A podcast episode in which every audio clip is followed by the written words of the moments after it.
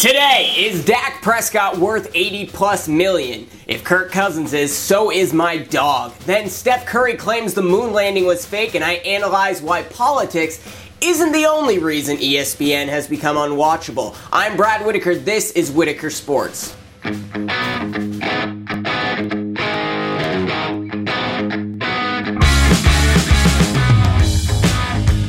So I lead today's show with a difficult question what should the Dallas Cowboys do about Dak Prescott? If you've talked to any Cowboys fan over the last couple of years, one day they think Dak isn't an NFL starting quarterback. The next, he deserves to be the next $85 million quarterback. And right now, it looks like the Cowboys will win the NFC East and host a divisional round playoff game. They've won five games in a row, all close games, but wins nonetheless, including that shocker two weeks ago against the New Orleans Saints.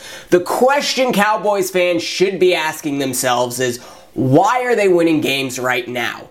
Is it because of Dak? or is it in spite of Dak? But even that question is hard to answer. Prescott can't hold on to the football. He now has 12 fumbles in his last 13 games. He threw two interceptions against Philly on Sunday, but he also threw for three touchdowns and 455 yards.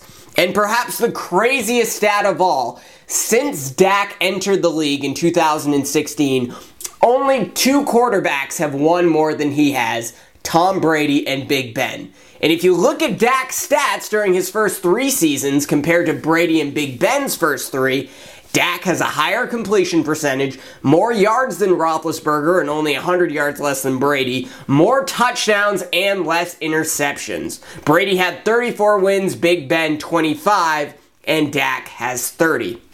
On paper, not only is Dak worth the 80 plus million, he is arguably one of the best quarterbacks in the league. Now, when you watch him play, you and I both know that's not true. So, what is the deal? Two years ago, I was very impressed with Dak Prescott because he was patient, went through the progression, didn't try to do too much, could be mobile, but wasn't dependent on his legs. But here we are, two years later, and he's regressed in just about all of those categories. Yet, he's winning.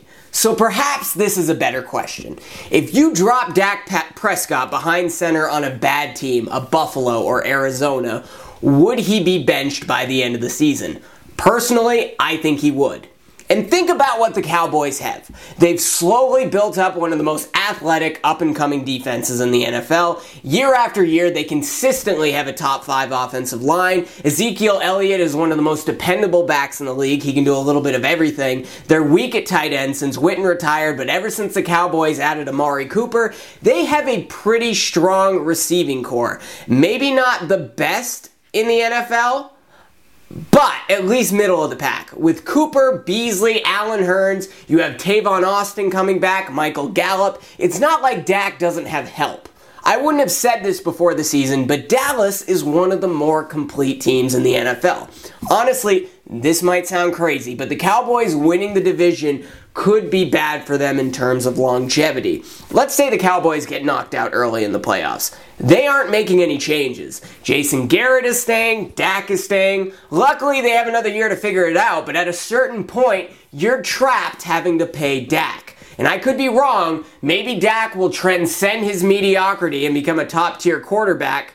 I, I hope that happens. I'm rooting for him. I really like the guy. But right now, he's the biggest enigma in the league, and time is beginning to run out for the Cowboys to find clarity. Okay, on to hot takeaways. The Seattle Seahawks won a sloppy Monday Night Football game over the Minnesota Vikings 21 to 7, nearly shutting out Kirk Cousins in that offense with the exception of a few garbage time points. As a result, this morning Minnesota fired their offensive coordinator John DeFilippo, the man who turned Carson Wentz into an MVP candidate and helped Nick Foles briefly turn into a star quarterback during last year's postseason run. His one year in Minnesota wasn't nearly as successful. Takeaway it's always easy to blame the offensive coordinator. I'm not saying this was the wrong decision, but at some point, the accountability will have to fall on their new $84 million quarterback. Stephen Curry, Vince Carter, Andre Iguodala, and Kent Bazemore all unanimously agreed on a podcast that the moon landing was fake. So I guess that puts the debate to rest.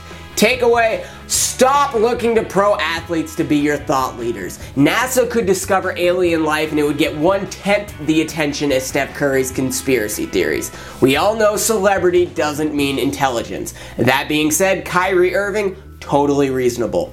On Monday night, for the very last time, LeBron James and Dwyane Wade faced off in an NBA game. The two shared a warm embrace and exchanged autographed jerseys after the Lakers' 108 105 victory at Staples Center. Takeaway Dwyane Wade still playing? Hmm.